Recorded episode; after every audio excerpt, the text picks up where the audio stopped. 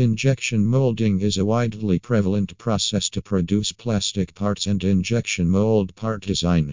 The process is used to produce plastic products in large quantities within a short span. It requires a mold, raw plastic materials, and an injection molding machine.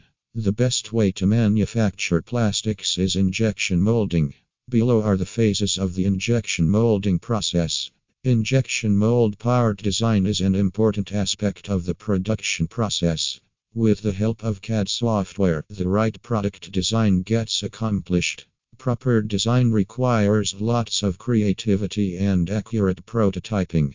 The main objective of the design is aesthetics, assembly, manufacturability, etc. It is efficient to do proper planning to avoid costly mistakes. The process is to plan uniform wall thickness when needed and transition from one thickness to another when changes are unavoidable.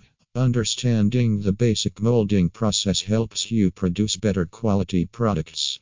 The whole process helps you to communicate with the molder.